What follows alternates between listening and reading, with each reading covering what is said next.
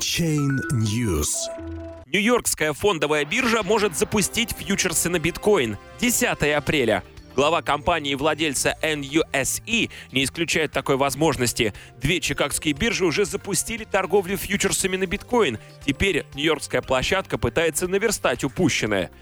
Нью-Йоркская фондовая биржа не исключает запуск фьючерсных контрактов на цифровые валюты, заявил главный исполнительный директор компании Intercontinental Exchange Джеффри Спречер, который является владельцем Нью-Йоркской фондовой биржи. Существует тенденция, которую, на мой взгляд, мы не можем игнорировать, поэтому я не сбрасываю ее со счетов. Люди больше верят в парня по имени Сатоши Накамото, которого никто и никогда не встречал, чем в эф эр эс США, сказал Спречер в рамках телевизионного интервью Bloomberg. Интерес к рынку цифровых активов у ай эс существует давно. Еще в январе две тысячи пятнадцатого года крупнейший в мире оператор срочного рынка сообщил, что дочерняя компания эн ю эс и сделала небольшие инвестиции в популярную в США криптобиржу Coinbase.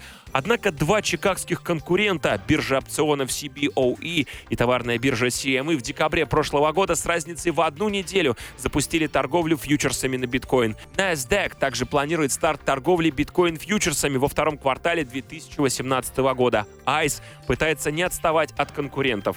Недавно стало известно, что комиссия по ценным бумагам и биржам рассматривает две заявки от компании ProShares Capital Management на листинг биткоин и ти эф на вторичном рынке Нью-Йоркской фондовой биржи эн ю эс и Arca. Если фонды ProShares Bitcoin и ти эф и ProShares Short Bitcoin и ти эф получат одобрение регулятора, инвесторы, которые торгуют на Нью-Йоркской фондовой бирже, смогут зарабатывать на изменении курса биткоина, даже не имея криптовалютных кошельков.